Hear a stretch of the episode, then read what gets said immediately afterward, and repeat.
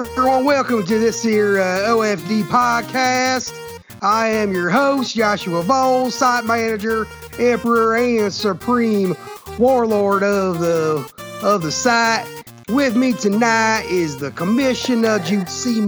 Bauer, and the chief inspector, Brendan McAlendon. Fellas, I am drunk off my ass, and I may not last 15 fucking minutes. Brendan, have we tried turning Joshua off and turning him back on to see if the we can uh, we can get the regular one? This one, I, I think it's because I don't, I don't believe here. I don't believe that there is an on-off switch. I say, I, I say it again. Um, Welcome to the show, everyone. It is uh, week four, week three, week four. Mack Brown's mom's a whore. We're gonna get this shit rolling. third of the season. How you guys doing tonight? Third of the season is over. It's that I hate that. I hate I- it too. I hate the math. Right now, a quarter of the season. This game will be will mark a third of the season. Yeah, yeah. Yeah, gross. Why did why does it go from twenty five to thirty three so quickly on us, huh? Why can't we just why can't we hit a way station like thirty percent? Yeah, I'd like to just ease into it. Like, like we are we we are just at the point now where we might be able to get our quarterback to throw farther than you know three yards. Baby I'm looking steps. forward to it. Baby steps. Hey, if we had a real thrower, Yeah. if we had a real thrower like Dequan Finn, you know, maybe we wouldn't have these problems. So Yeah, He's just not Look a lot up, of kids. stairs, oh Look it man. up, just slide right at starting line. he is he is an average depth of target maven.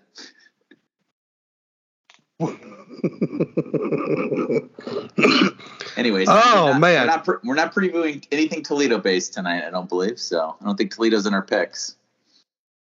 Uh, no, I, I, I, I, honest to God, I just spent like maybe 15, 20 minutes absolutely trashing Toledo uh, to my wife Oh wow, uh, for no reason other than Toledo was brought up, and I, I just vented out to her about how much Toledo fucking sucks.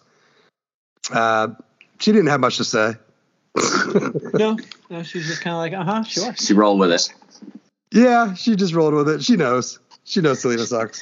You're like Bluto with the. Uh, did we give up when the not uh, when the when the what was it the Nazis bombed Pearl Harbor? Right. Yeah. Pretty, Your pretty wife's much. just like, ah, he's on one of his rants. Just go with it. pretty much pretty much it was a uh i i had uh i won't say who but i had um i had some pretty bad service uh at the oyster bar in fort wayne uh the friday night uh last week before um wife and i went out and it was just it was terrible we were there for fucking ever and shouldn't have been we got i got lo- or i got crab she got lobster talking about five minutes in a steamer and it took two hours for it to get to us it was absolutely berserk What? You know, you, And should, I will you know say- what you should have said. Oh, dude, it was, it was absolutely. So listen to this. I, I, I, people have got to understand. And number one, I love the Oyster Bar in Fort Wayne. It is a fantastic restaurant, great seafood. The oysters are fucking amazing.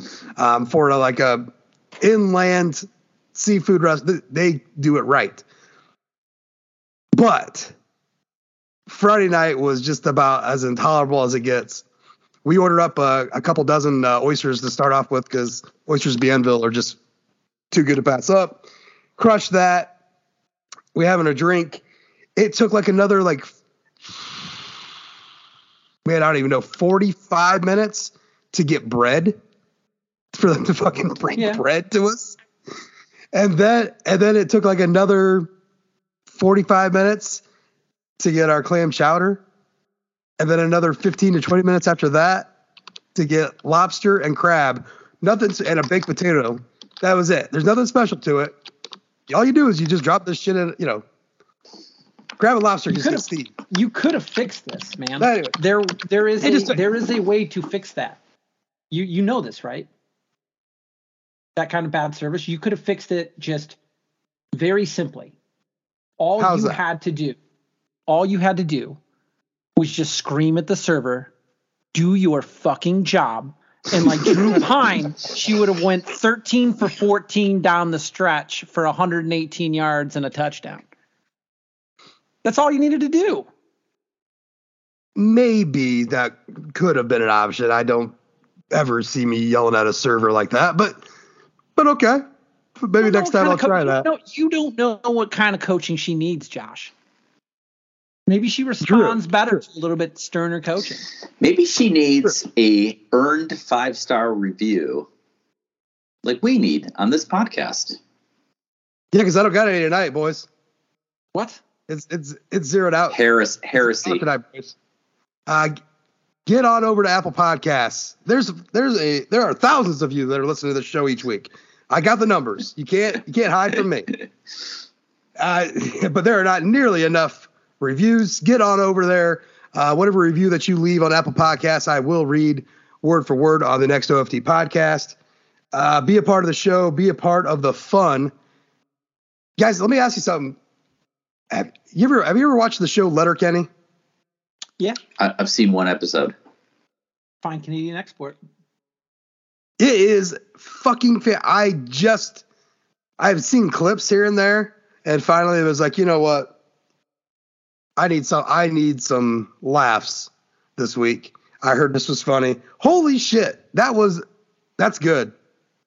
That's good. And if you love alliteration, there are there's solid alliteration all, all throughout that thing. It's Just got the, I uh, just got to put that out there. it's the second best uh, Canadian exported television show behind Todd and the Book of Pure Evil. Uh, what about Kids in the Hall? Schitt's Creek? Todd and the Book of Pure Evil is significantly better than this show. What Kids in the Hall?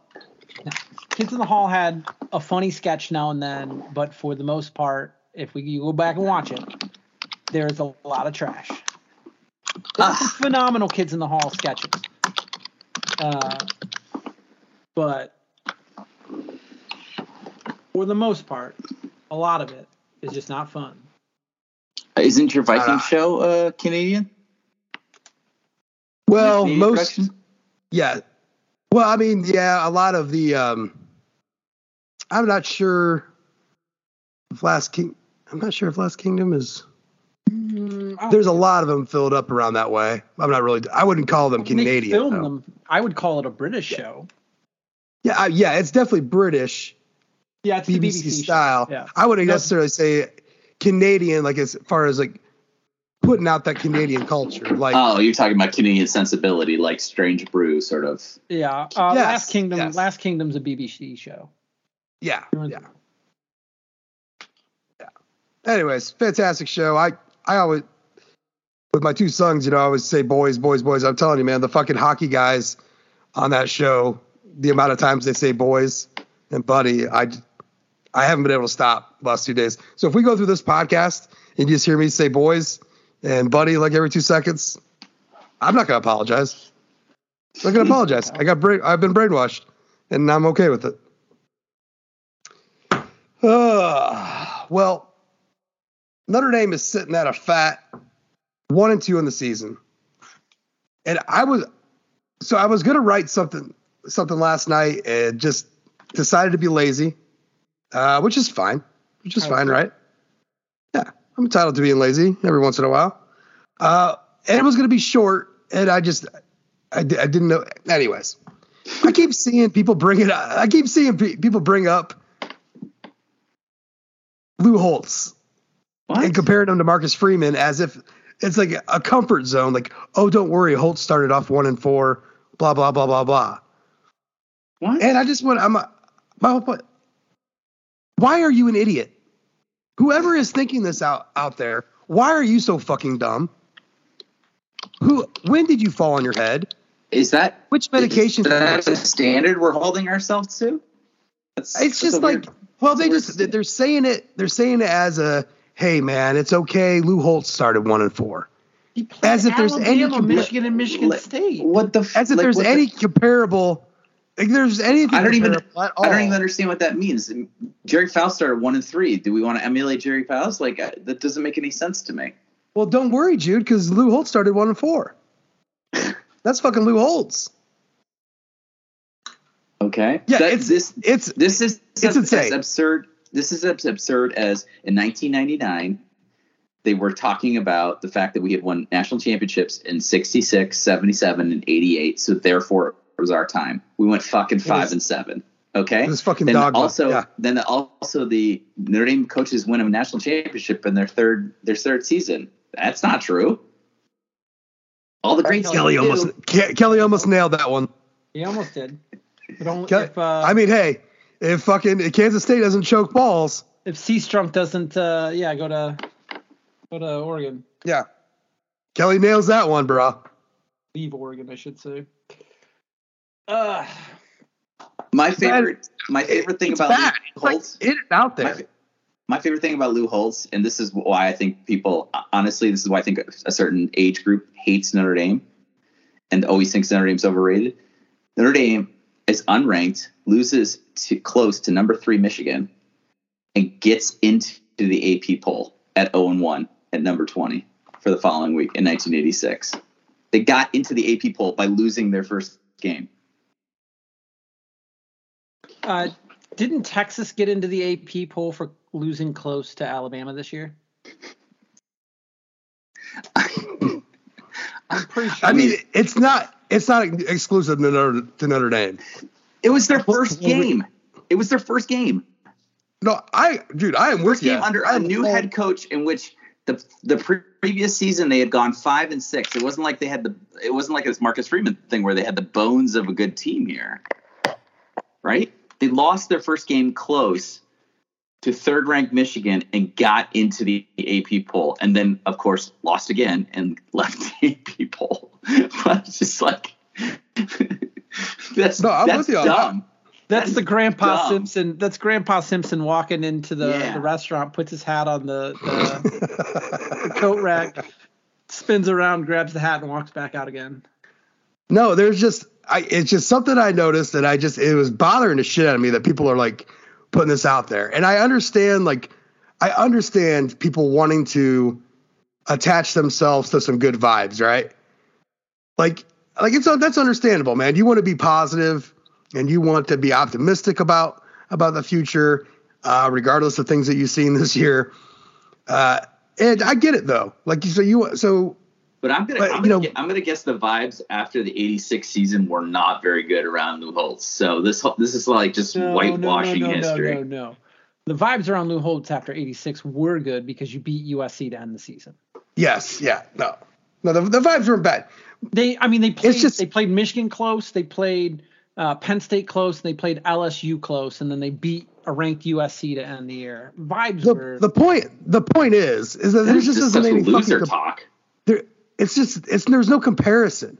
Like it's like first of all people need to stop using Lou Holtz as a goddamn crutch period. Like everything that he did at Notre Dame it is not applicable now. You cannot fucking point that out and be like well Holtz did this or Holtz did. all this shit that's like fucking ancient history bro it is done. It is fucking done and gone. It is 30 years ago. Sh- shut the fuck up. Move on. Stop using that as any sort of basis for what Notre Dame should be doing or supposed. None of that. None of that means shit anymore. It's done. Here's here's what I like. of Here's my level of Lou Holtz that I that I like. Coming in for 10 minutes in fall camp, summer camp, summer practice, whatever you want to call it, and talking to the players for 10 minutes. That's the, the it's the exact amount of Lou Holtz we need every single year. No more. yeah, no and I'm not not. Yeah, I'm not trying to like knock on ma- Holtz. Let him do his newspaper magic trick. Say Yeah. something quotable slash inspirational, and then I'm- let him never be heard heard from again. This whole thing, like Brian Kelly didn't write me back handwritten letters, and I wrote him eight times. Like, what the fuck was that about? who cares about who cares about any of that? Who cares about How is who's responding possible? to? It, it's who cares? Even if he, even if Brian Kelly did all that, who cares? Who cares? Let's stop Yeah, giving them my oxygen. my knock really my knock isn't against Lou Holtz himself, although I have Oh, uh, God, no, many yeah, he's- differences in opinion, many differences in opinion with with, with him. It, it's the it's fans that just cannot let go of that fucking era, and will and will compare every fucking single moment of today to that as if any of it is comparable at all. Like it's just not. It's not. College football is not the same sport. There's nothing. There's nothing to compare it to. The football is still brown. That is it. I mean, so just stop. But like trying to compare, trying to feel good about Notre Dame being one and two by pointing out that Lou Holtz started one and four. You are really you. I mean, you are a Is Lou optimistic Holtz, person. is Lou Holtz going to keep you warm at, le- at night if they if they lose to UNC this weekend? I don't think so. Which I mean, there's I things that'd be- you can look at and get like. There's things you can look at if you need your hearth warmed for these cold fall evenings. I could I can warm your hearth with the number of tackles for losses the last two games and the fact the defensive line is starting to dominate. I mean, you can warm your hearth with that more so than you can, you know, what a coach in 1986 did, you know, 35 years ago. But but if Such you want to if you, if you want to get if you want to get excited, we can we can talk about Notre Dame's the the the pressure. That Uh, they're Brendan, I would much rather talk about 2022 Notre Dame than I would like to talk Well, then about. There we talk go. about some 2022 Notre Dame. yeah, let's do it, man. Let's get on it. Let's get on it. Oh, Brendan, you got the goods on on North Carolina. yeah, yeah. I So- uh, So let me I- I- let me hear about Duke uh, about Duke's Mayo here uh, and Duke- uh, what they're bringing to the table. yeah. So I I watched uh quick cuts of the App State and Georgia State games. Um, boy, uh, that was fun. Uh, the fourth quarter of the uh, did you did you guys watch live by the way the fourth quarter of that North Carolina I did. Appy State game? App State, get, I did. Amazing. Absolutely bonkers. It was like it was like this college football it couldn't get much better. Unfortunately, I was was, at so a good. wedding, Oh so I no! missed it. Oh yeah. Uh, do you know how many points App State scored in the fourth quarter of that game, Jude? 40 something? Forty. Yeah, that's uh, is 40? that more? Yeah, forty points. Um, that's uh, just just about as many points as Notre Dame scored in their last two games combined. Eight quarters. No. Yeah, that's uh, that's that's fun. Um, so my biggest takeaways from here um, with with North Carolina is um, we think they have a good quarterback. That is first and foremost the number one thing that when you look at this North Carolina team uh, on the positive ends is you can say Drake Maye is probably good at playing quarterback. I say probably Duke Mayo. Duke Mayo because who the fuck knows if he's good or not? They played Florida A&M, an FCS school, and then they played um, App State. App State. Troy torched App State for 302, by the way. Uh, they also played Georgia State, and Charlotte threw for 401 yards against Georgia State. So they have faced three awful pass defenses. I think that's a fair say, fair thing to say. Um, when the three pass defenses you you faced are averaging giving up over 350 yards a game, including an FCS school. So I don't know if he's good. You you can say that that that he probably is good, and he he, he throws bombs and it looks pretty. Um, he's running for his life a lot, but like I don't know if he's good. He hasn't faced a single secondary worth a damn yet. So Drake Maye could be fantastic, but I don't know if I can't say that he's better than Sam Howell at this point. Sam Howell looked good when he was up against cardboard cutouts too. Um, as far as the the rest of their team, uh, Josh Downs, he might play this week. Uh, he's he sprained his knee. Uh, he did not play the uh, Georgia State game. Um, they say that he's going to play, but we watched so we watched Josh Downs play last year. And what kind of player is Josh Downs as far as wide receivers go? He, he's kind of a guy that scoots in the slot, right? So if you're Yeah. if Yeah. you're scoot, if you're scooting around in the slot, how important do you think it is to have your knee at hundred percent? So so when they say they're they're saying they're so, they haven't ruled that he's playing yet. It's kind of a Josh Patterson thing. Uh, they haven't said that he's playing, and he might very well suit up. But is he Joe Wilkins healthy for Ohio State? I don't know, but I, I do know that their best player um, on their entire roster is not going to be at 100%, and it's on a knee, and he's a guy that needs to be able to cut and make plays in the slot. And the guy who's backing him up, or I guess not backing him up, but the guy who is stepped up as the, I guess, de facto leading receiver, um, Kobe uh, Paysour, number eight.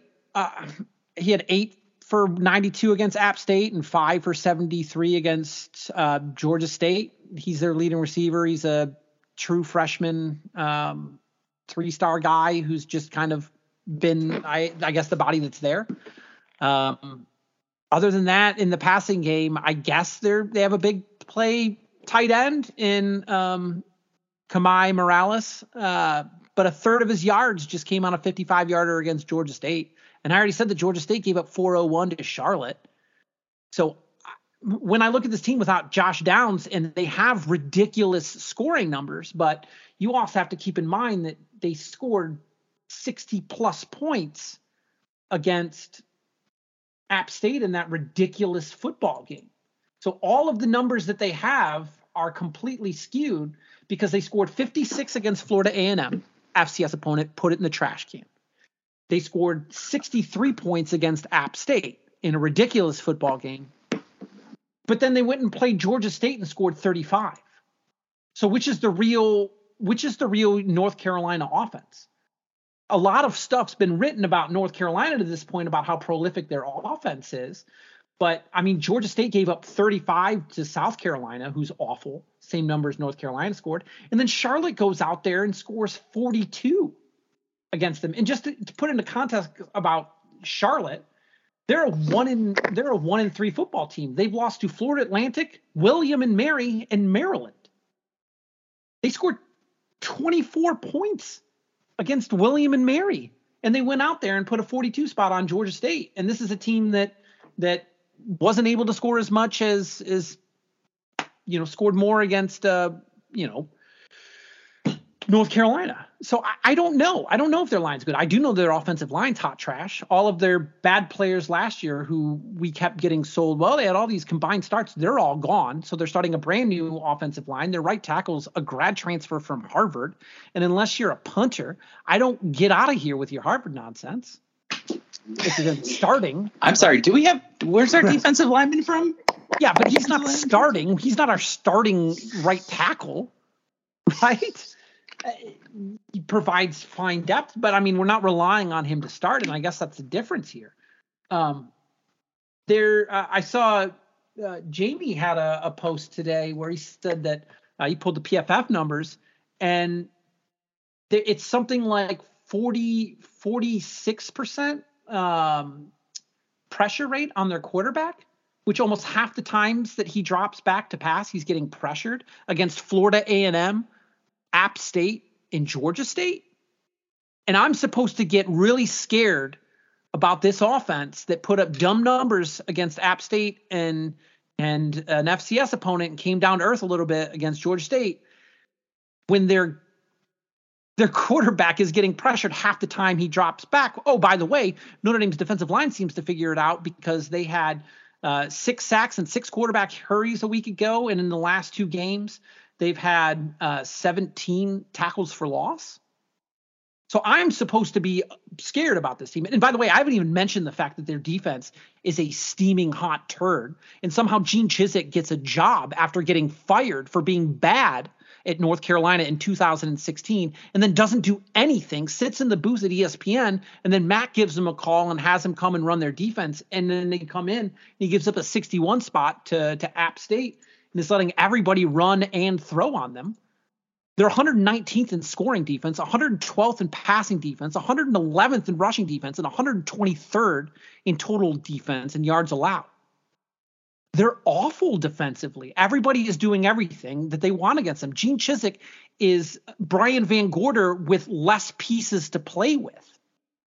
They're not getting after the quarterback. They don't blitz.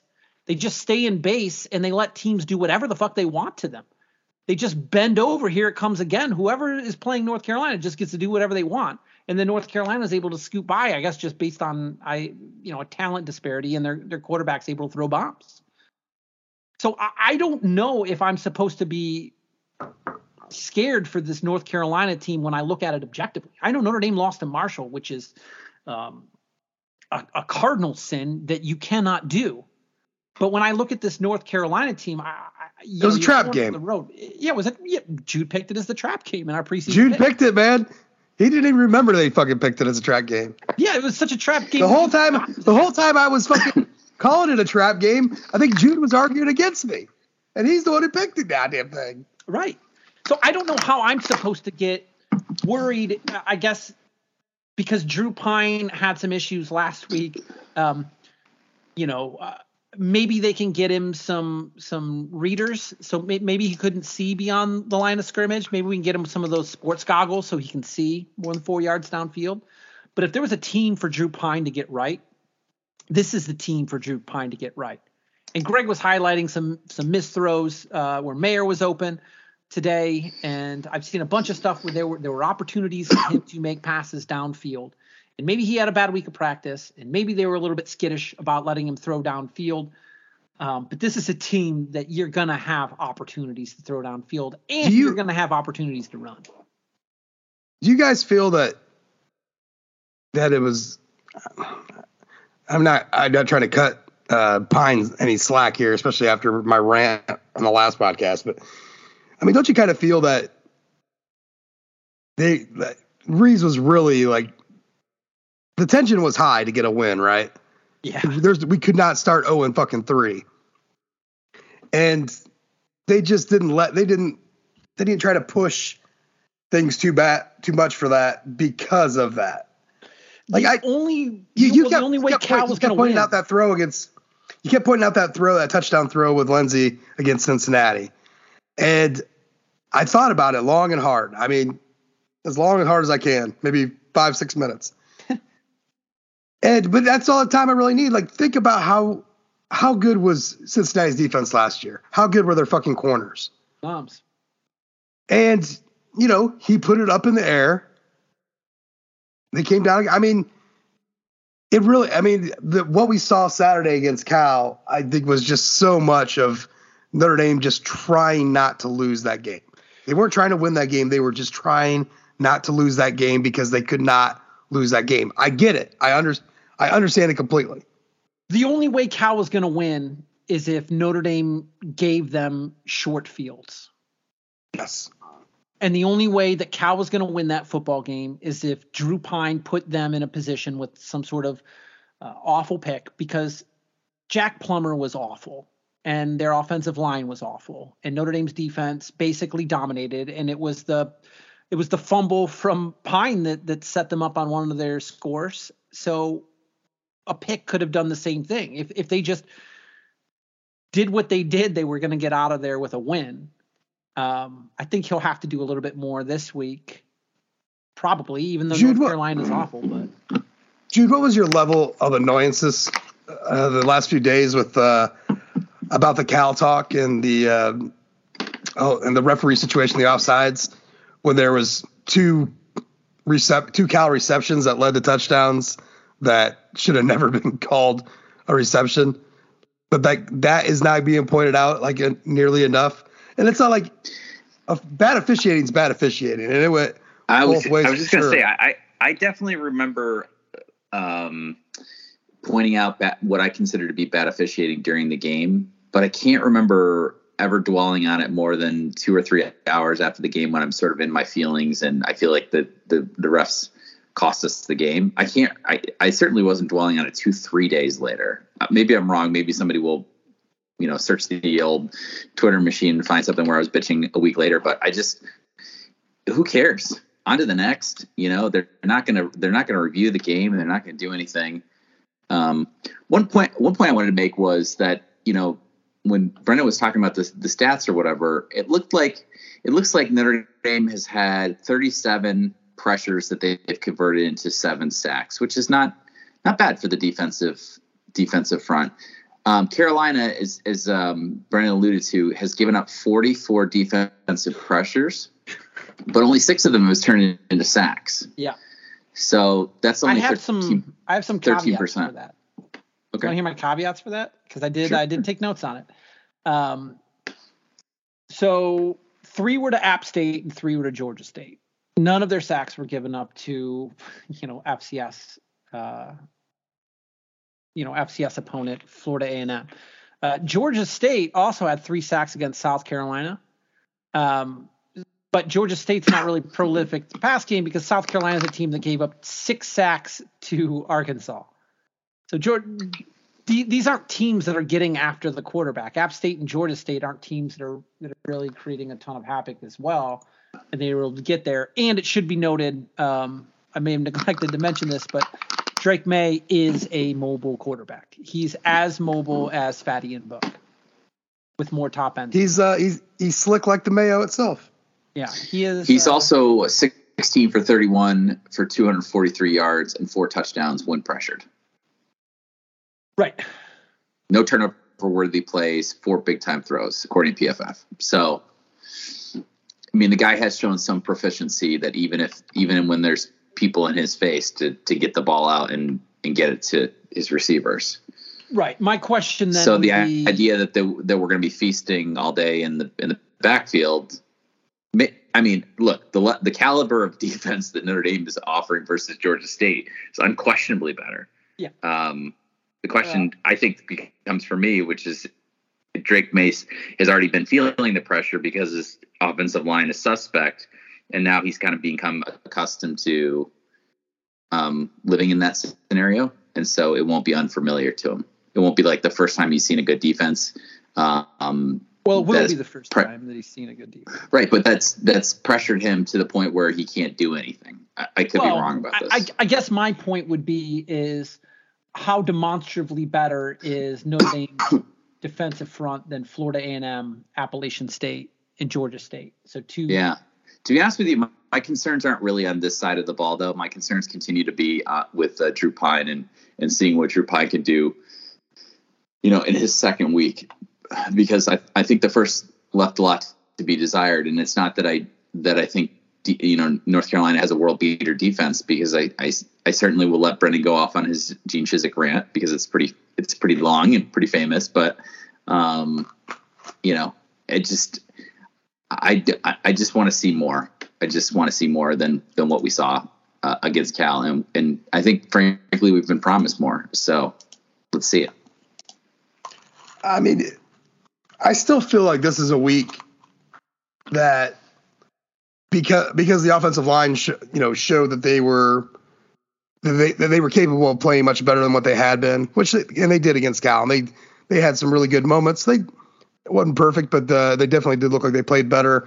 Maybe that's coming around a little a little better than than we thought that they would. But I still think this is a game where Notre Dame's going to try to lean on that running game quite a bit. Yeah. Like, don't expect.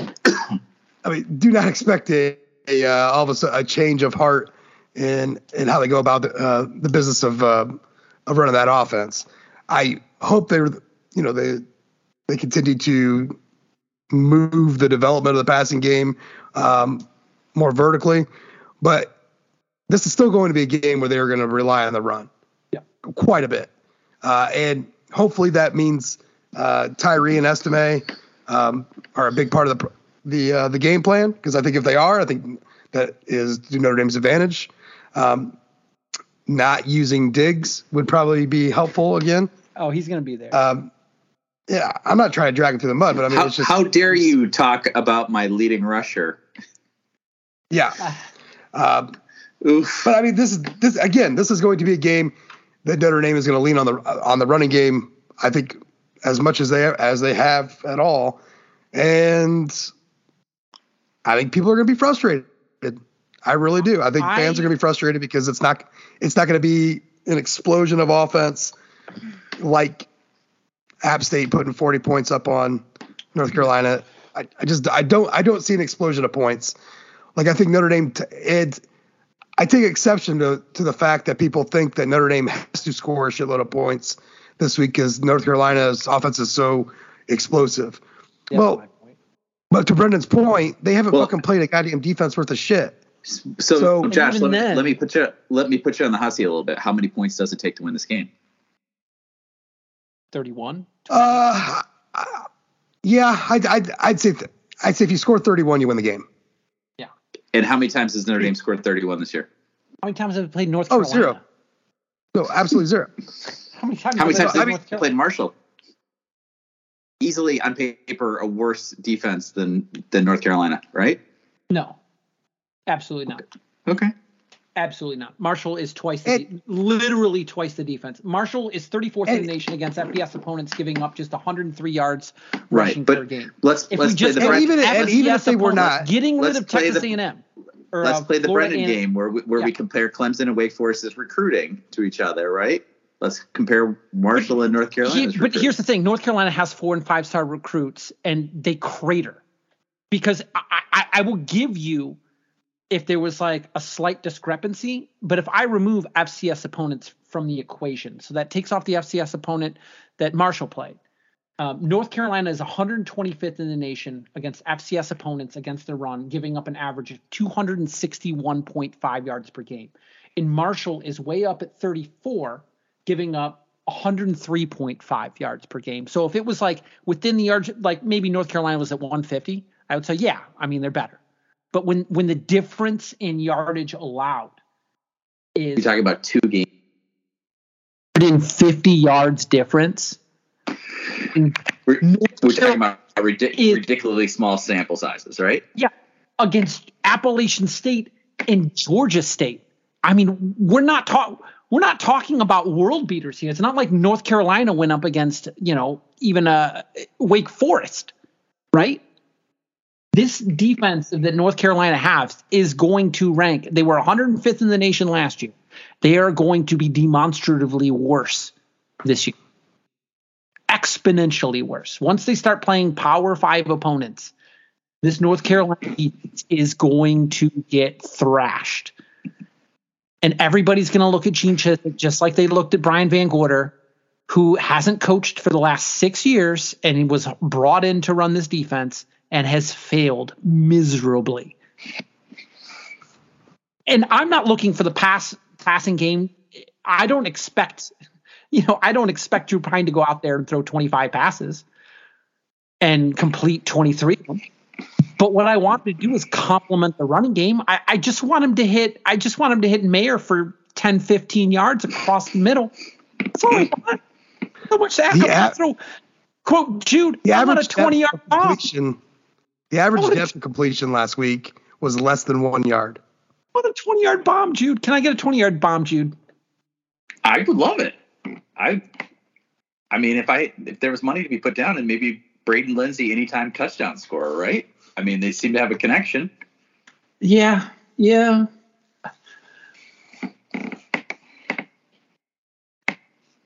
I just don't think you're going to get any juice from Mayer anymore. That's the problem. I think he's too obvious. It's like it's like voting, betting on Aaron Judge to hit a home run, right? It's just like it's a big athlete now. Yeah, you got that 60th. Um, I don't know. Yeah, I, I just I expect to at least see them try this week. And I don't I, I don't expect it to be prolific. I just want them to to keep keep North Carolina Make the it. attempt. Make And the you know what? You know what would be really fun? What if they try to play action pass? What? Wouldn't that be crazy? I don't think What if they did Rees be knows- fucking wild? I don't think. What Tom if they did a knows how to do that? What if they did a play action pass? Just don't put Drew Pyne under center, uh, but do a play action pass. That would be that'd be that'd be great. Yikes! I mean, we're that's about the same odds as seeing one of those as seeing uh, T formation Audric Estime throwing a, a halfback sweep pass. Well, that'd be that'd be glorious. It's just, yeah, I don't know. We're gonna just we're gonna get- have to see something. They have to fucking they have to pre- the, to push the the vertical game. Just an attempt. Something. I mean, Jude, what's a winning stat line from Drew Pyne this week? Um, probably fifty-five or greater percent completion percentage and 180 yards passing. Assuming, Uh, that- assuming that a lot of it's going to come from the running game, right- right? That I mean, does that seem that seems infinitely possible, right? It absolutely does. I think the completion percentage is going to be pretty high. Like he was, he still was at like what a 74, 75 percent clip last week. Yeah, seventy four. Yeah, I just, I, I think it's gonna be. I don't think they're gonna, they're gonna do a ton more different than what they did. I think they they will try, you know, more downfield. But I mean, you're still to see a lot of dink and dunk, and you know, passes to the running backs. So I mean, I think I think you probably see maybe, you know, sixty percent plus, like 60, 65 percent completion. Um, I think 180 yards seems about right. I uh, I mean, he, they had 150 last week, so I think I think 200 could be in play. I think he oh might throw. God. Brendan, slow down. Oh, slow down. Women women just got the right to vote but he, like hundred years ago, man. Slow and here's here, here's what I mean is I don't think that Drew Pyne is going to throw a bomb to get to 200. But what I do think happening is that we know Drew Pyne likes to throw to running backs out of the flat. And I know North Carolina is shitty at tackling. And I know North Carolina's secondary takes awful angles. And I know Storm Duck has been an absolute liability, and receivers are, are catching 75% of the passes against him. I, I think that Drew Pyne's going to do one of those, like a New Mexico instance where Ian Book gets those like fun yards where he throws like a three yard pass and it goes for like 65, 70 yards. Oh, New New Mexico was even more ridiculous because they were they, they twice did that pass where the guy runs in motion and Ian basically tosses it up Just in tossed the air it. as the guy's running through. Yeah. and they call that Oh, a those are- pass. That's how you do. They did that against they did that against Cal last week. Uh, and had that's one, what they I had one of those last week. Did and they? I think Yeah. Cal. And here's the thing with Cal is Cal Push pass, push pass. Push Cal pass, yeah. is a sound football team and they tackle well. North Carolina is none of those things. And I think as long as Drew Pyne is able to get the ball into hands of guys like Chris Tyree, and if he can get one to Zoe Styles, I mean, I think this could be a game where Zoe Styles ends up having like hundred yards receiving, and it's like, how far did you run downfield? And he's like, well, did I have before or after I caught the ball? Because he, it just might be just a, a, a bubble screen out to the side, or just like hits him in the flat, and he just makes one guy miss. Like that's the thing about this North Carolina team is it like they miss tackles and they're out of position and they're confused and um, I, I think he could get I think he could get 200 and I don't think it's going to be downfield. I don't think he's definitely not going to like lean back and toss a bomb, but I think with sort of the the offensive game plan that they have, I mean they're one break Chris Tyree's one one broken tackle away from taking one to the house anytime he touches the ball theoretically, right? I mean, if he if he can if he can break a tackle, Yeah, from- that's. I, I think we talked last week or last podcast about the Tim O'Malley theory, which is like he could get 15, 15 uh, carries for 48 yards, but one of them might be one carry for 47 yards, and that's a touchdown, right? yeah, And so, Right. uh, you know, I think 14 fails would probably be a little harmful to the offensive. Yeah, that would be a, a game sub- plan. But having said that, But- um, I, I do agree with the premise that he is. He he feels like he's, especially when you watch him on the kickoff returns, he always feels like he's one or two more blockers away from just absolutely doing a Wisconsin part two. You know, so Yeah, and I mean, we, all of us remember the the um, Kyren Williams run against North Carolina last year, where like they just couldn't tackle him, and then he got and they just took awful lines, and he just he just ran. And Kyren Williams doesn't run a past forty, and uh, I mean he just outran him for the Mike Tirico's greatest call of of all time in Notre Dame. Um, yeah, I, I'm I yeah I I, can see Jude's like if they want to push the ball, if they want to do sort of the Ball State thing, the Vanderbilt thing, where they want to like see what they got in Drew Pyne and push the ball. I can like, and even if they do push the ball, I can definitely see the 55 thing from that Jude's saying. But if they want to play the same sort of thing that they did Dink last dunk. week, dink and dunk, it's going to be 75 again, 74, 75 again. And maybe it's 65 if they decide, like, if you meet in the middle, maybe si- I think the best case scenario is if they meet in the middle and it's 65. But I think that's the biggest storyline.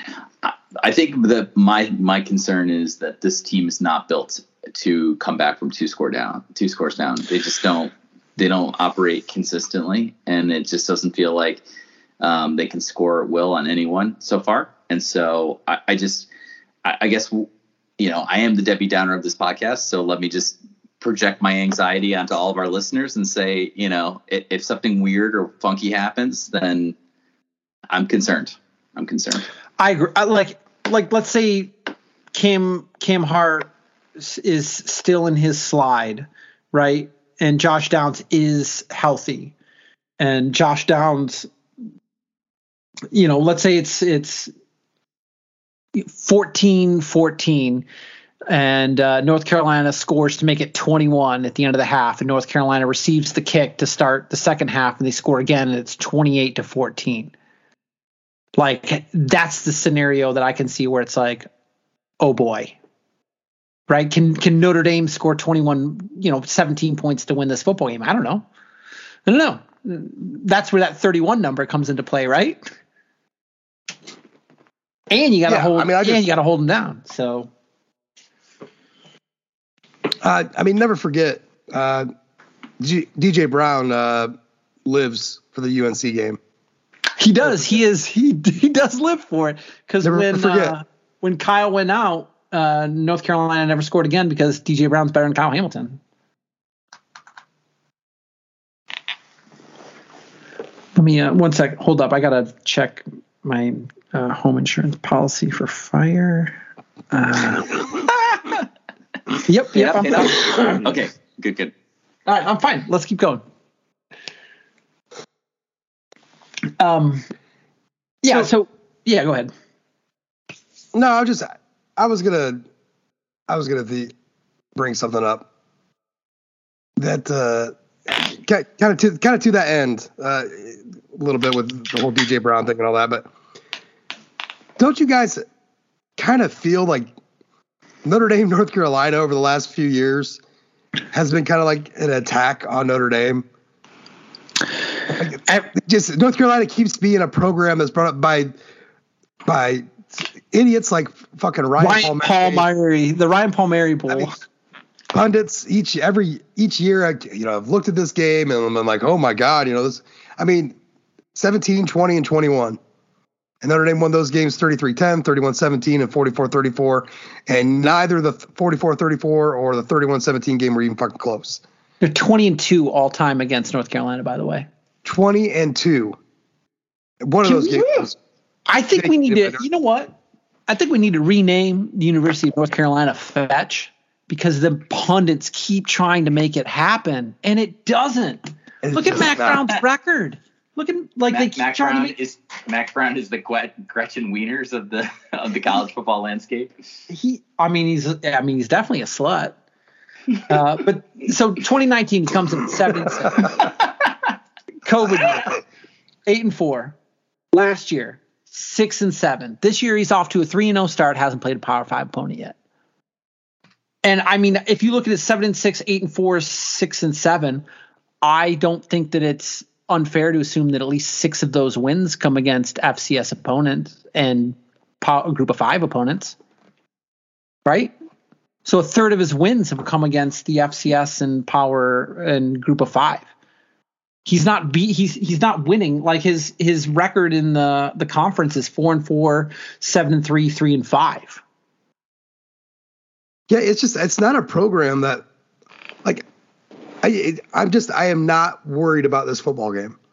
I have no. not been worried about this football game. The last, I mean, I just I cannot understand the.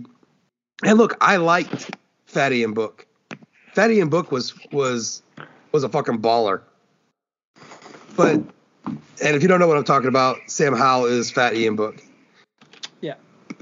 But it was just the team itself, like the whole, like going into last season the amount of talk about the the fact that North Carolina was returning all five of their starting offensive linemen, and Brendan and I were screaming and Jude for months, like you were just bringing back five shitty offensive linemen. It doesn't mean that they're good.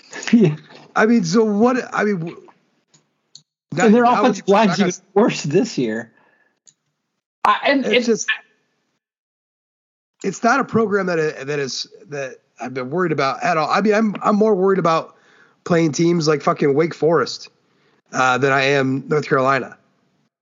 It's just it, it is not on that level. And here we are. We find ourselves in Notre Dame's own goddamn fault for playing so goddamn poorly to start of the season. Here we are again. Notre Dame is an underdog against this shit fucking team. I don't care. I mean, I do not care that it's getting played in North Carolina. In fact, I think Notre Dame is a is a much more focused team on the road, anyways, and they have been for years. I mean, a couple games notwithstanding, but I just it, I, I see that thirty. I said that thirty-one points with like yeah, like that that should do it. That, would be more than more than it, enough to take mm-hmm. care, take of business this Saturday. Can Can you guys explain to me why Notre Dame's defense, specifically the the line in the in the last game, isn't getting more? Um, I guess credit or press going into this game against North Carolina? Like why? They why lost? They lost to Marshall. But That was too. I'm, well, yeah, and they lost to Marshall. It wasn't. It wasn't the defense. And they got and they got pushed around by Marshall. So they did. It is. They're not. They're not going to give. Like if you're talking about the media, and it, eh, eh, people are not going to give the defensive yeah, not, line any credit. media. Well, they're just not going to get any credit. Period until they have gone out and proved themselves a few times because of what we saw against Marshall. And it wasn't just Marshall. Like Ohio State, which you know was better than advertised uh, on their offensive line, but we still, the bulk of us, went into that game thinking Notre Dame still had an advantage DL versus OL, and that was proven not to be true. So you had two games in a row where they played under the standard that we put them up up on. And so they had one game where they played well at against a, a not great opponent.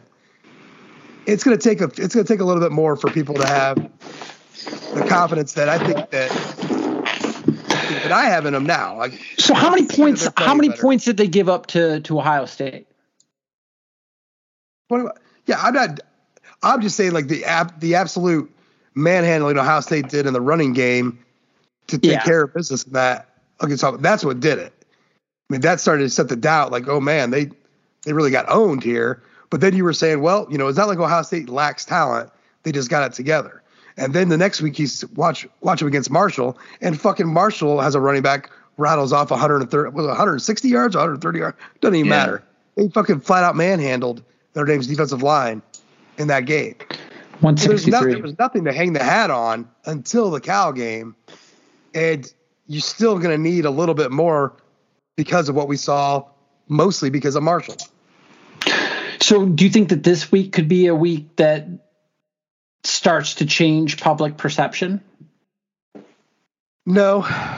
Notre Dame's not going to change public perception. Well, I mean, it, rat- within yeah, they got they have to be BYU and BYU to start changing things, right? Yeah, it's gonna they're gonna have to rattle off you know another six wins in a row here uh, to to change public perception.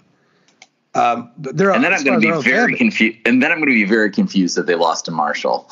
I think we're gonna. Nope, I nope. think you're going to makes total sense, Jude. It's a trap game. It's a trap. trap. I think we are going to. I think the story trap. is going to be that we're going to be very confused. They lost to Marshall by season's end. Nope, trap game. I hope you're right. I hung my hat on that. 20 minutes after the game, and I'm sticking with it. I think they played well against Ohio State. There are obvious offensive problems. Uh, even with even with Tyler Buchner at quarterback. And Marshall just turned out to be the ultimate trap game, which is, hey, those things happen because those come out of nowhere, except for Jude who called the goddamn thing. And only, but it, it, because because you lose, listen, me. because you lose your starting right? quarterback in Tyler Buchner, you have to change your entire offense, which was which was what the Cal game was, and he still got the win. And for as close as it was, it still felt like Notre Dame was very much in control of most of that game.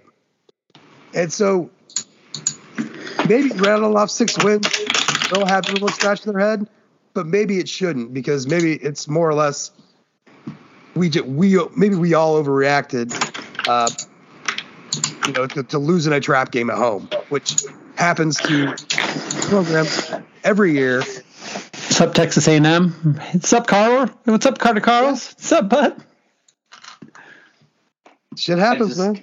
Um, it's it's so weird because two and two after how the season started will feel so amazing, whereas one and three going to Oh. BYU. Is Oh be- boy. The Yes, difference between two and so two and rough. one and three is light It's, years. yeah, it's just especially with It BYU on the, on the immediate horizon. I don't worry about Stanford, UNLV. Like they'll get the win, they'll get some of the wins back, but it's just to be two and to be looking at two and four is not a great place to to be spiritually, you know. So No, or ecumenically. It's just, yeah. The, the I think I might have I put that in an article I thought somewhere or snuck it in or maybe a little bit like the just the difference between one and three and two and two is just absolutely insane. And look, I know Notre Dame fans. There is no consolation now. You know, we went into this season with a lot of hope, talking about college football playoff berths. Start off the season ranked, you know, number five in the country, and we've seen what we've seen. But if this team is able to fight its way back into a top 15 finish, which is still all very much on the table, Sure is. maybe and look, maybe we go to the Cheez It Bowl to hang out with a coked out bowl rep. I don't know. Maybe or maybe they can they we don't know how the season was going to work out. You know, maybe two losses still puts Notre Dame in a position to play in a New Year's Six game. Three losses could put them in a New Year's Six game. Yeah, yeah. Well, well, look, if they only have two losses, they fucking beat Clemson and USC. So, you know, I love that you guys have these discussions. This amuses me to no end. I mean, No, but- we could we could very much be looking at three losses by the end of. oh god, no, no, no, no, no. Oh, for sure. But why the fuck am I gonna?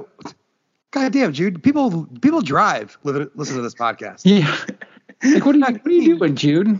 Dude, what the fuck are you doing over there? I have look. I have a role on this podcast to play, and I'm going to play it to the till the day I die. All right, or until No, you yeah. kick me off of this podcast. Till the day. But this, is, I this die. isn't a, this isn't about being realistic or not. This is just saying I mean, it's what are the like there it is a, it is still a possibility.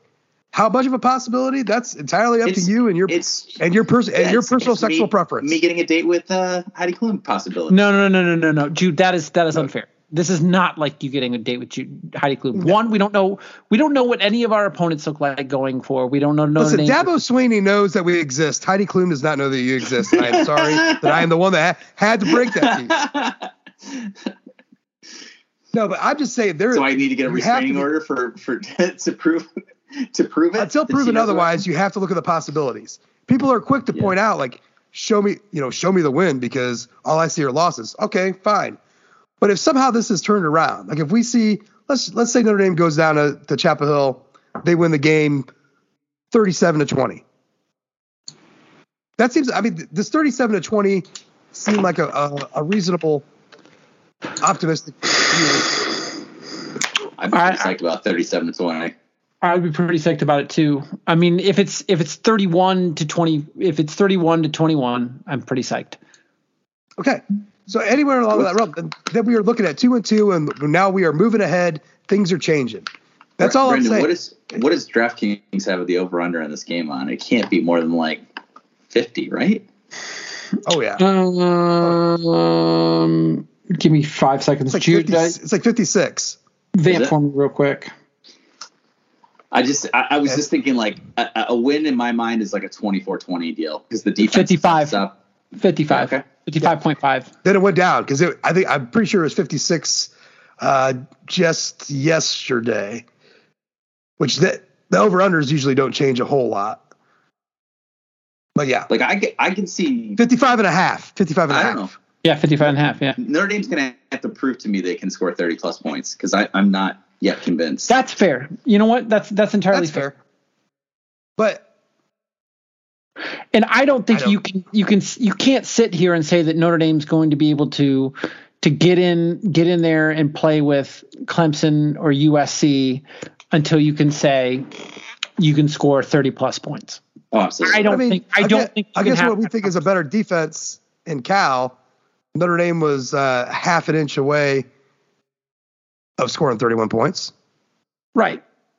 Yeah. Yeah, but I mean, not, not, all the not all the points, not, all the points have to come from the offense. Right. Yeah, but but but Right, defensive but, points. But when don't I'm giving a total score, No, the dude, de- that's the- defensive points still count. Yeah. Yeah, absolutely. I'm just I, Right. when I was when I was saying I'm not convinced Notre Dame can score 30 points. I, I was thinking more, more in terms of the offense. But you're right. You're fair. That's fair. you know, short short field short fields create create better scoring opportunities. And speaking of which, I don't I don't think we've given Blake Grupe is flowers. I mean, the guy hasn't missed a field goal or an extra point this year, right? No, and Jon Sot has been an absolute re- revelation. for the Heisman. Yeah. John John Stock could win the fucking Groza. Uh, by the way, um, j- you'll all see this in your pod art, but I'm sorry, but um, you can get their live reaction. This is this is the cursed image that Josh requested. Oh Jesus. Yeah, the pod art is uh I'm sorry. this week. Yeah, It wasn't sorry. exactly it Is wasn't exactly Mack- what I had is in it gonna mind. Mack Mack Brown's uh, face uh, superimposed over Gretchen Wieners' body. Why don't you or- take a look? I, uh, for some reason, it's not it's not flying up for me. Ugh. Usually, like pops on my screen. What he looks so cr- like he looks like he has a toaster strudel crusted to his mouth. Like look around that look around them lips. That's the icing from a toaster strudel. Oh gosh, why does Sorry. He look strangely? Why does he look so strangely like uh, Brian Kelly in this picture? Do you get a little Brian He Kelly does. vibe from this picture? Old white man with rosy cheeks. Yeah, it's it's the old white guy rosacea with the uh, the the whole nose thing. Old guy nose. Yeah, my my biggest point was like, look, there's still we can't you can't catch in the season. We haven't seen it yet. No, no. And no, there's we're not there's still plenty of season left. And there's still an opportunity for Notre Dame to finish a lot better than what they've they've looked. And I I, I still say, given how it started, if Notre Dame can finish in the top 15, we're we're cooked to win games. What if the offensive line? We haven't mentioned the offensive line yet. What if the offensive line continues to progress? I mean, is that something that you see as playing a factor? Can like, and and kind of what I was thinking today was everybody, including us, wrote off Clemson for dead four games into the season last year, and Clemson ended up going ten and three, right? Right. and they kind of like clawed themselves back into being respectable. Um, is that something you could kind of foresee? And it was really on the backs of their With a- defense. Defense because their offense was still Their offense was still basic. hot trash. basic bitches. And I think Notre Dame's defense can put Notre Dame in that spot. And I, I think a, a, a factor that could separate Notre Dame from even Clemson last year is that I think Notre Dame's offensive line. I, I need I need two games because one game does not make a trend. Uh, two two games makes a line, and a line makes a trend. Um, so I'd like to see the the offensive line put together a second good game. Um, and, and honestly, I, I need to see it against BYU. I think that they'll be fine this weekend.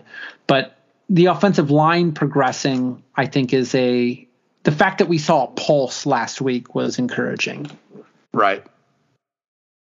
Yeah, they just they looked better. Like there's like I I'm not trying to like I'm not trying to you know fluff people's balls uh, about the offensive line too too much. Uh, you know you can have a semi but don't have a full you know don't be fully hard, bro. But I mean the, it looked better. So let's just let's continue that trend. Um, and you should be. I mean, fuck, man. That these are not these are not also rans on the offensive line. These are guys that that had the talent coming in. You know, we we drug Harry Hiestand through the fucking mud, uh, but it's not like he hasn't had good offensive lines. He can coach. People know it. Maybe he's gonna get. Maybe he's gonna have this whole thing figured out, and it was just gonna look like a a bad dream to start the season off. I don't know. Uh, but yeah, let's get a little bit more, a little more tape. I feel better about it.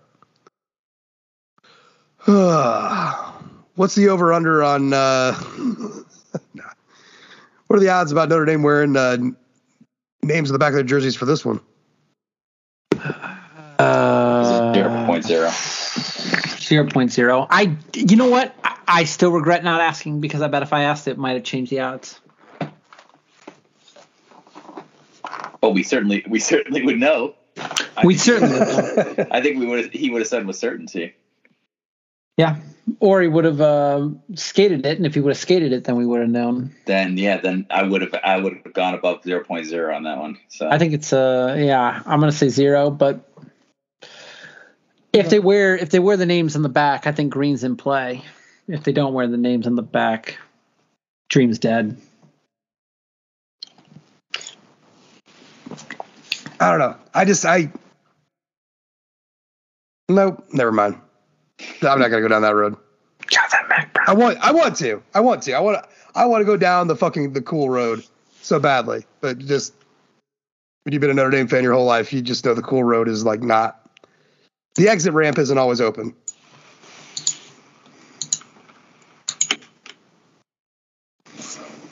Well, I think we should. Uh, You want to get to some picks?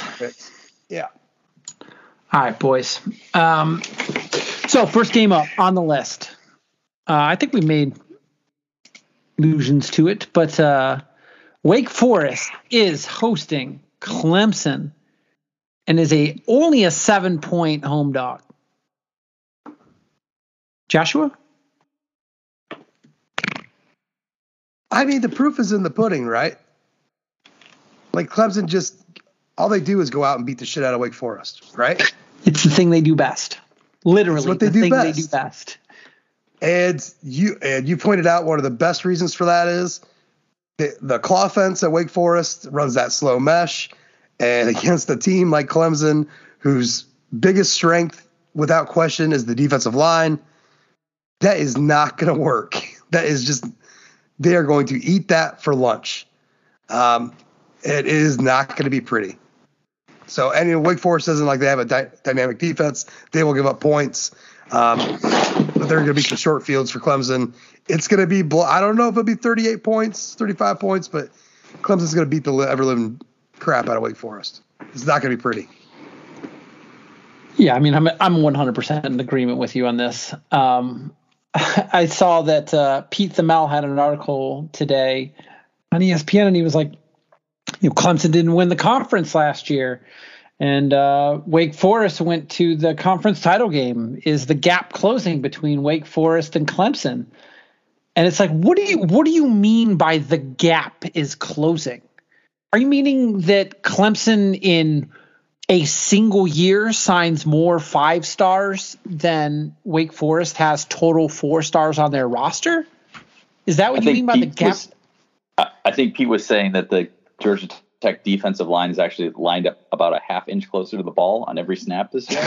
I'm right. I, that's the only conceivable thing really- I can think. I was gonna say it's really the only thing that makes sense. I, or well, let's be honest. The the real thing is he, he he was trying to spice up an article that really has no spice, right? It's got no And- spice. You're right.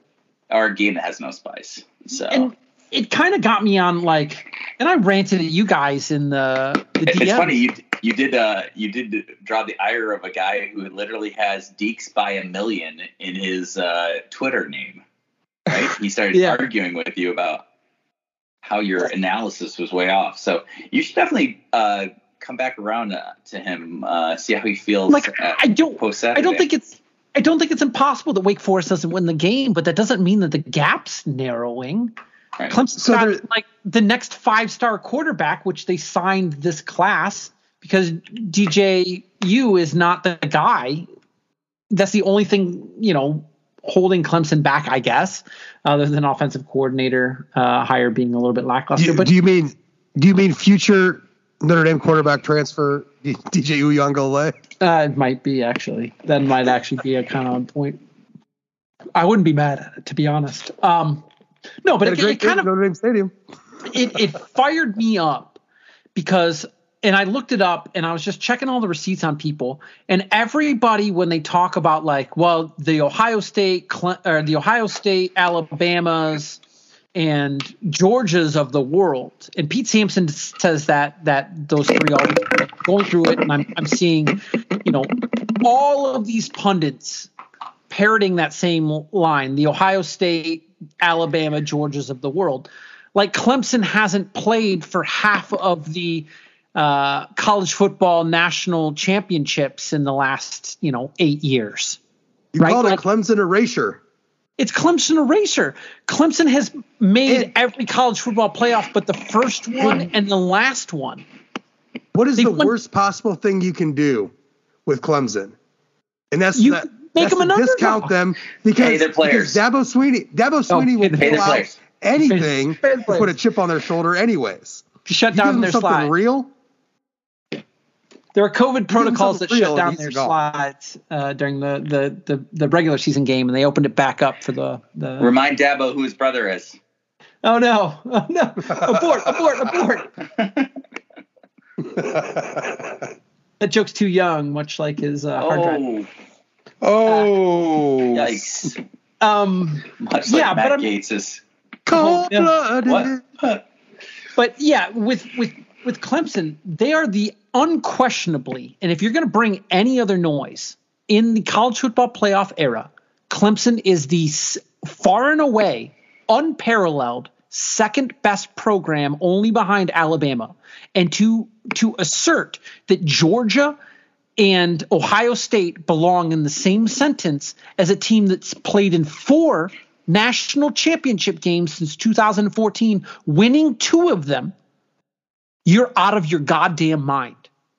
Yeah, You're how, out of how your is it mind. Ohio State? How is it How Ohio is it State Ohio State? Clemson? They pu- they won the first one, and what? What have they done since?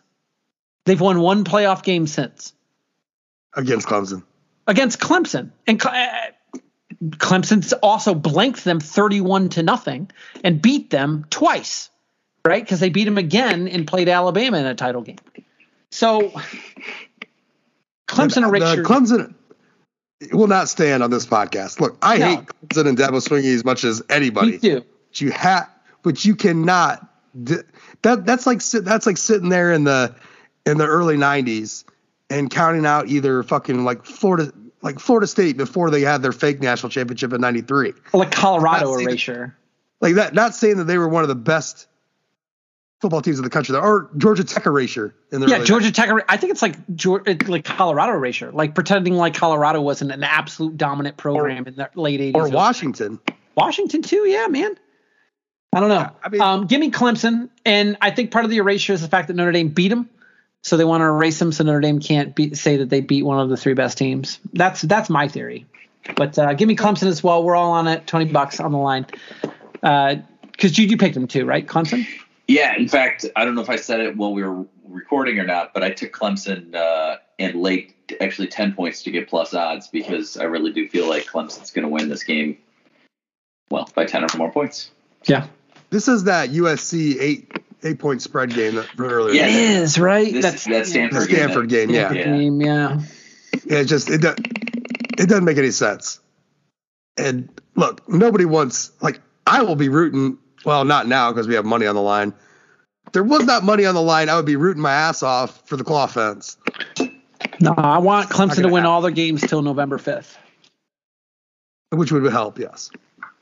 Still, Next, next game. Suddenly, everybody's favorite team in America, I guess. Are they everybody's favorite team? I don't know. But Tennessee is a 10 and a half point home favorite against Florida. Florida. Anthony Richardson's not so hot anymore. He was week one Heisman. The darling. He was- He was Um, week one he- Heisman. you know what it remem- reminded me of? Do you remember Kenny? What was Kenny it? Trill. the- Kenny, Kenny Trill, Trill, baby. The thrill, Trill. right? Remember his Yeah. coming out party? Holy cow! Against South Carolina, yeah. right? It was uh, on a Thursday. Yep. I do I do remember that. Kenny Kenny Trill.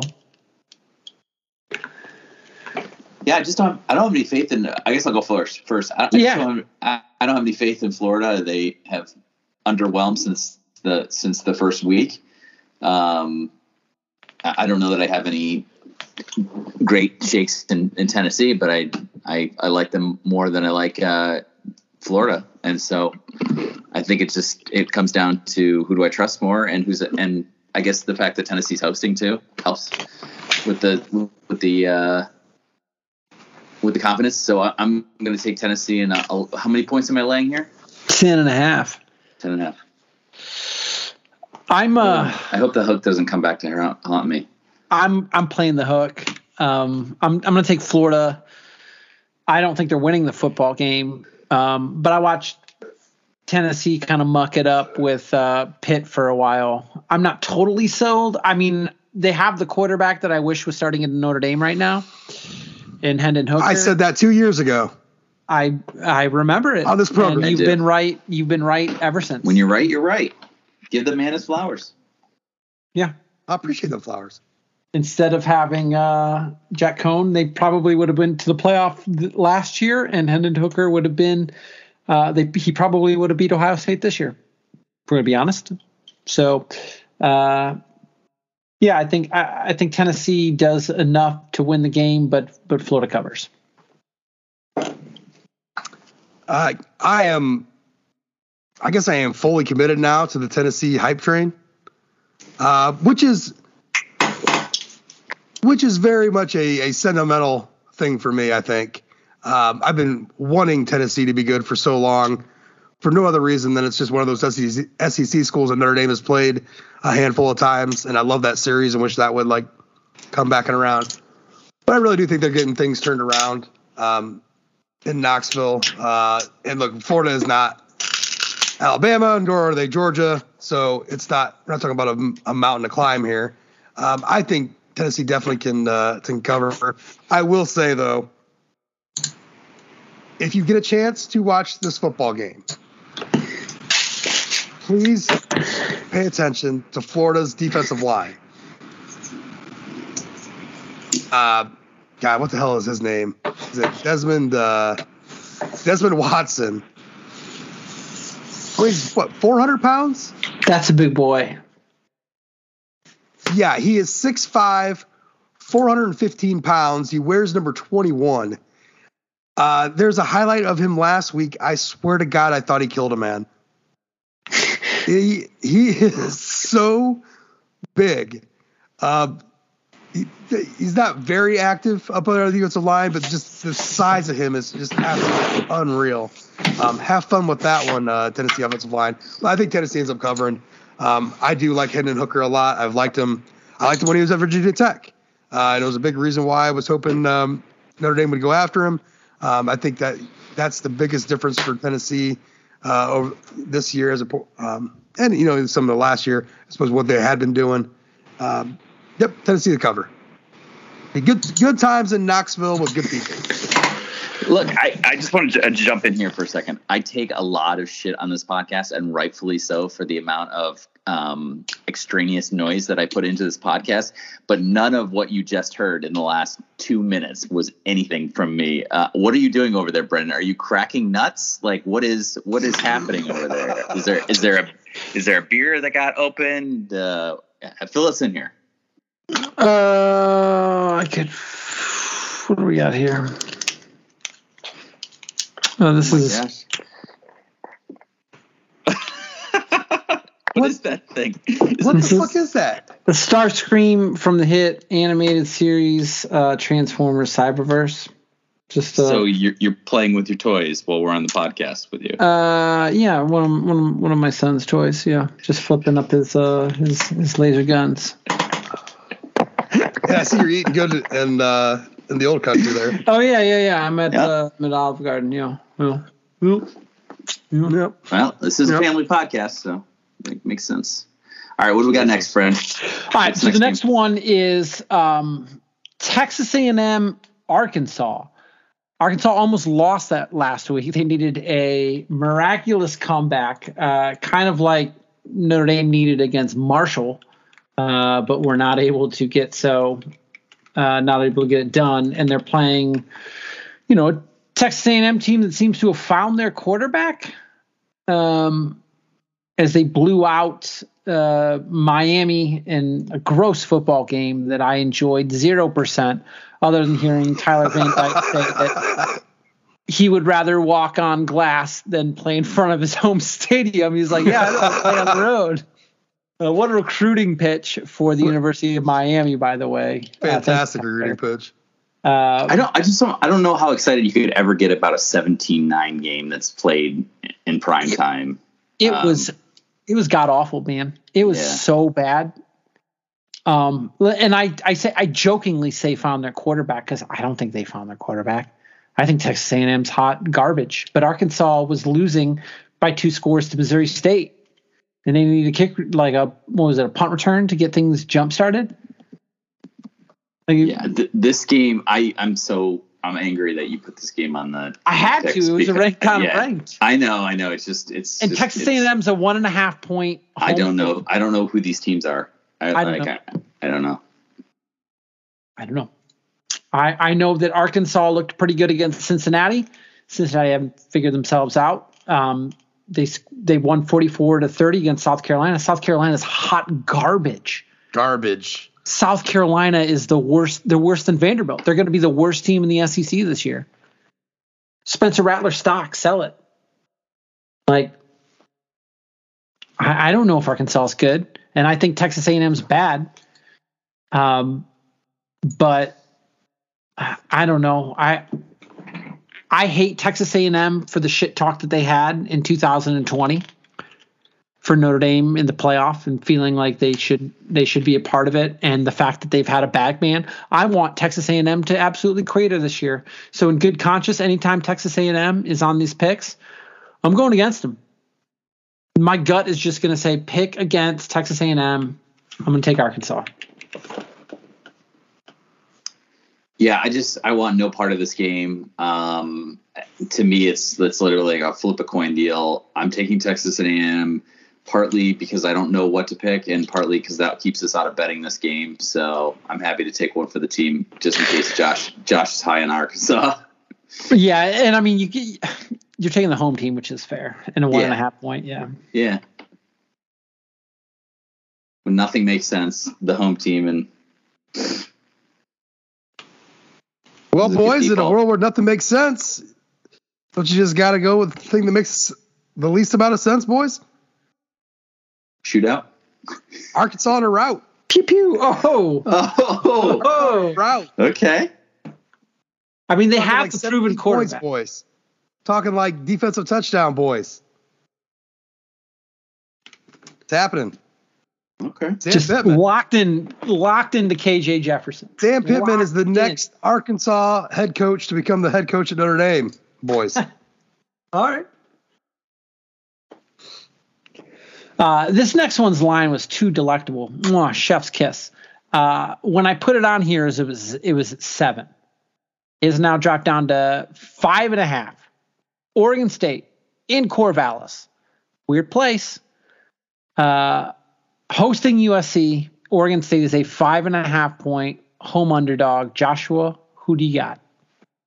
Well, the problem is, is that it's not a Friday night game. No, it is not. Thursday. Is that a Thursday or Friday night game? Um, Corvallis. We talked about this what, week one, right? Hell, might have been it was week before that. Corvallis is a funny little place. Uh, and US I'm not I'm not sure what the splits are on USC up there over the over the last decade, but it's not good. Um, damn. I think USC ends up winning this game, but I am going to go with Oregon State in the points. Oh, you bastard! uh, Be- go ahead. Because because because it's USC, it's USC and Corvallis, and I'm just this is this is this is one of the things that makes the Pac-12 fucking insane. This is gonna this is gonna sound like the worst answer ever, but I'm going also with going with Oregon State um, because I don't feel like we can pull this scam twice on Vegas. I, I, think we got away with it in Stanford. it seemed like such an obvious thing. Now the line is going down. I have no idea why. What do they know? I know that you hate when I say this, but it just this Corvallis thing is freaking me out, and so I do, I do also believe USC is going to win, but Oregon State will cover. And you know, I, will tell you what, I also doubted USC last week against Fresno State because I thought the line got too high during the game. Um, but they just routed Fresno State, and USC hasn't shown any signs of slowing down. So this is probably a dumb pick, but um, hey, it puts some respect on the Beavers. You know, Oregon State. Yeah. Yeah. Yeah, I think I can, and they've looked good in all three games. To be honest with you, I I like the under here because I just think that they're gonna make it weird. It's just gonna get weird, and they're they're Right. gonna. There's something about the the offensive juggernaut that is USC is not gonna fire on all all cylinders. It might be the Corvallis Hey, water or, or whatever. When but your quarterback's name is Chance, you got a chance, baby. it's all right. Chance Nolan, yeah. Um, So What Brendan, is it? take the freebie. Get, take the freebie. Go USC, please. uh, boys, we put money on this game. Oh fuck! Good. I- here's the Good. thing. I was I was hoping this was happening.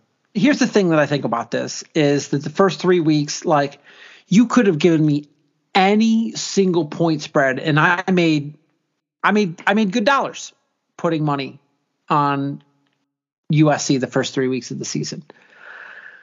But I think this is this is the point where it catches up to USC. They're going on the road. They're playing Oregon State. Oregon State's going to want this. USC's been reading their press clippings. I think USC's a buttersoft bitch team, and I still think that USC probably wins this game, but it's going to be something like 38-35 and Oregon State's able to cover. I wouldn't be shocked if Oregon State outright wins. I don't think USC is an 11 12 win football team. I think that I still think that this USC team is an 8 9 win football team. And I I fully expect to see the cracks to show this week against Oregon State. Mm, God, that's just like it's me becoming, you know, fucking anime powered up right now. Just I was listening gonna to say that. it, it definitely feels like that Watchmen uh, thing where you just you just become full radioactive, right? Yeah, just.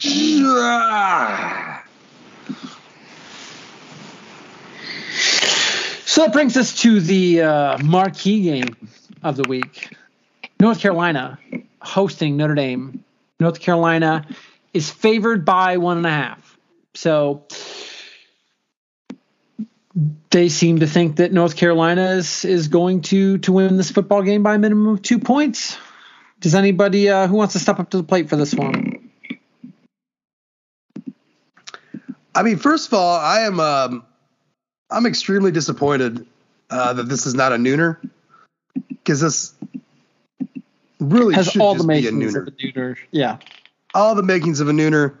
Uh, it'd been a good nooner, um, but uh, I, I don't know. I, I, I think you make Clemson, Wake Forest, the ranked uh, teams, the 3:30 game.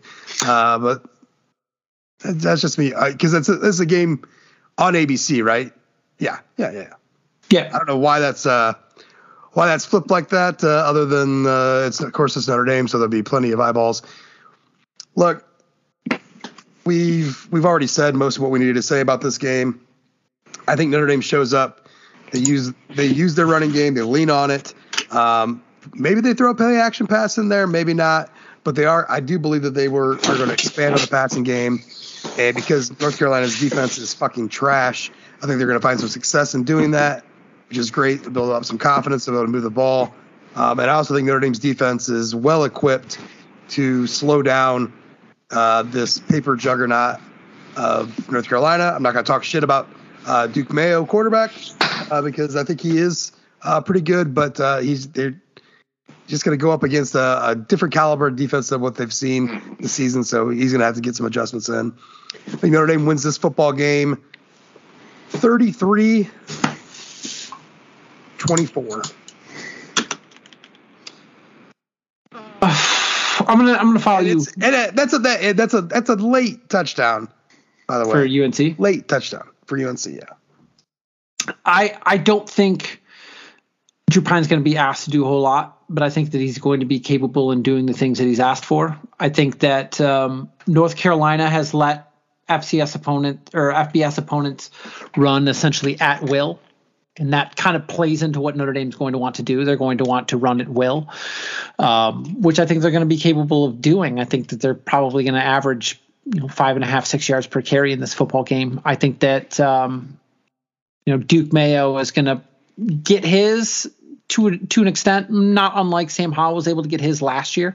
I think that if um, Josh Downs was 100% full full ready to go, I would have some more concerns going into this game because he was able to find a lot of success against Notre Dame, not necessarily uh, translated a lot into points, but he was able to find success in the game last year.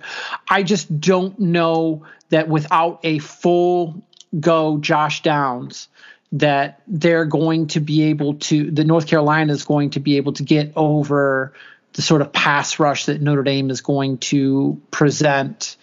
And I think Notre Dame finally gets into the um, turnover uh, bracket, uh, garnering one of them. I think that the the young quarterback finally shows that he's a young quarterback because that's that's something too that's that's not been said. This is a this is a first time starter. This is a freshman quarterback playing his first you know Power Five opponent um, against a legitimate defensive line. Um, so I expect him to be pressured into, and maybe Brandon Joseph getting his first pick and setting Notre Dame up with a short field. So I think DJ Notre Brown. Dame needs DJ Brown. Give me DJ Brown. Yeah, yeah, yeah. No, Uh, don't, don't don't talk about Brandon Joseph getting an interception before the, the stud of the secondary, DJ Brown. I think Notre Dame wins this game probably along the lines of uh, 28 21. So I agree with Brendan in in his um, in the analysis that the the game will be low scoring. Um, I think that the Notre Dame defense is going to give um, North Carolina some some trouble in ways that they haven't experienced before. They, I agree with the premise that uh, North Carolina hasn't had a caliber um, defense yet this season that Notre Dame could provide. Um, I continue to worry about the Notre Dame offense. I understand points can be scored in different ways. Um, I just I don't want to bet this game. I I feel like Notre Dame's hosed us the last two weeks on on this stuff um, because we've been overconfident, and it doesn't make a lot of sense to give points uh, in the game that I think will be pretty close. But let me say um, let me say uh, uh, 20, 24-20, uh, North Carolina. North Carolina wins 24 20. Yeah, because that that would have, have them covering the spread, right? Yeah, yeah, they would cover the spread. Yeah. And of course, I'm rooting for myself to be wrong about this. And you guys can be you Are guys you? can be upset at me if if uh if I if I cost you money this week, but we're already we're already we're already betting the Oregon State USC game. So I feel like we're tempting fate in weird ways. So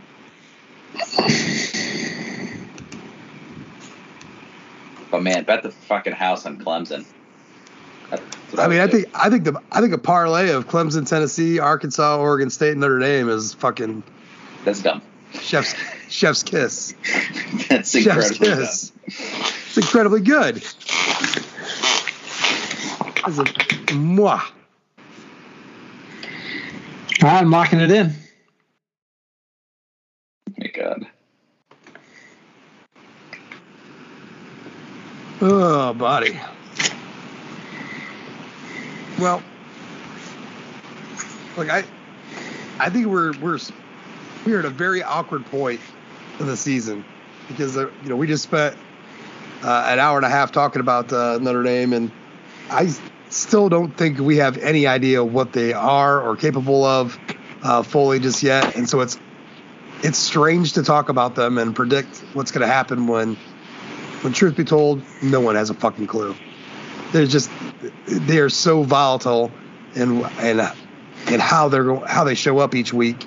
Um, we're going to see some consistency before we have a whole lot of confidence, right? It's just just awkward to like feel confident about any any bit of it.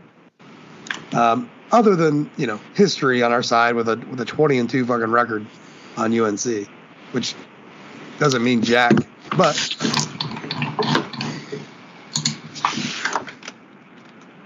all right. Well, Jude, any birthdays, birth, births, weddings? What else you got left in the tank? Uh, I got I got nothing left. I uh, look forward to. Jeez, Brendan, what the hell are you doing over there, man? Um, What happened? you're- we just we're hearing a lot of just extraneous mouse clicking and uh, shuffling Jude, papers or something. Jude's, o- Jude's overcompensating for the I'm literally just- pointing his I'm- chips out. I was getting the uh, I was getting our uh, our points down for uh, what we bet. Gotcha.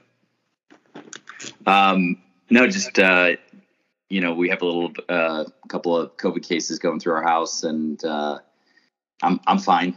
Um, one of my one of my children is fine, and you know? The the people that are COVID positive in my house are are doing they're doing fine too because they're vaccinated and boosted, so they're absolutely fine.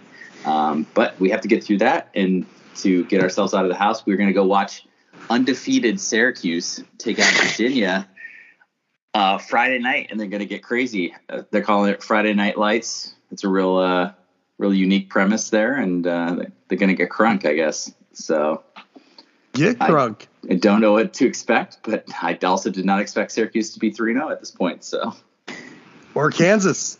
or, or 3-0. Duke Or Duke. Crazy world we're living in. or Vanderbilt, right? Uh, Man, I wish I could go back. this is not the three start of the college football season I thought we were going to see. I wish I could go back in time three weeks ago and bet the overs on Kansas and Vanderbilt for the season. My God, I would have already gotten paid. I hate future bets because it takes weeks to get paid, but you know that would have been a good one. That would have been a good one.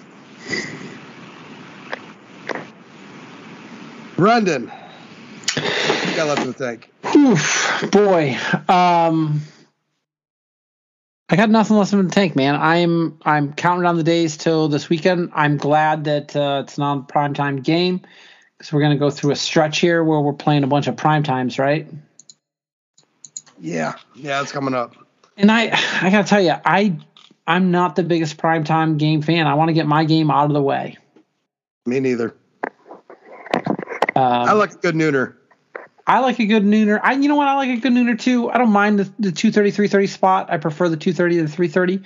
Um but uh, yeah, I mean it's uh this is this is the game that's taken us into the bye week.